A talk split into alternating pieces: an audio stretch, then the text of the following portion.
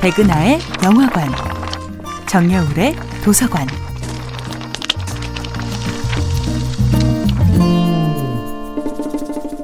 안녕하세요. 여러분과 아름답고 풍요로운 책 이야기를 나누고 있는 작가 정여울입니다.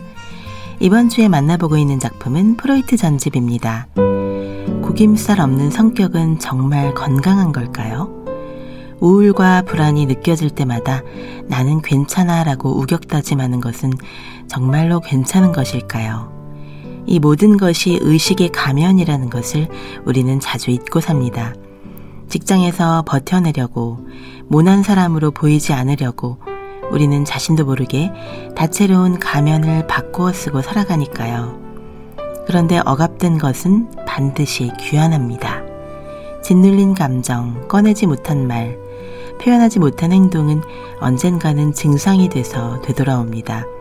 뼈 있는 농담 속에, 통제하지 못하는 실수 속에, 그리고 마침내 마그마처럼 폭발하는 분노를 통해 억압된 감정은 다시 돌아옵니다. 그렇다면 심리적으로 건강한 상태로 회복된다는 것은 어떤 것을 의미할까요?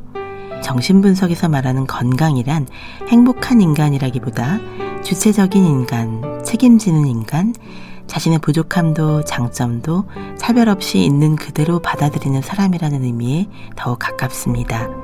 불안이나 우울을 느끼더라도 그 감정을 있는 그대로 받아들이고 때로는 그 감정 속에 빠져도 볼 수 있는 사람, 그 감정에 솔직한 사람이야말로 정신적으로는 건강한 것입니다.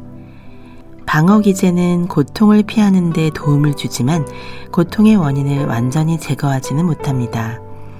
자기 안의 두려움을 극복하는 최초의 발걸음은 내가 무엇을 원하는가, 내가 원하는 것과 내가 두려워하는 것의 관계는 무엇인가를 인식하는 것입니다.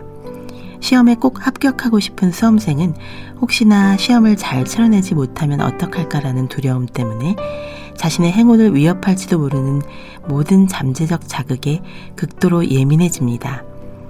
원하는 직업을 가진 사람은 환경이 열악해도 개의치 않고 자신의 일에 온전히 집중하면서 자기 안의 재능을 한껏 펼치지요.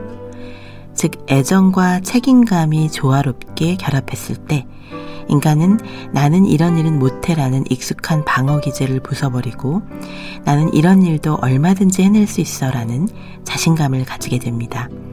때로는 자기 안의 방어 기제를 깨뜨리는 것이 자기 발견과 자아 성장에 훨씬 큰 도움을 줍니다. 정여울의 도서관이었습니다.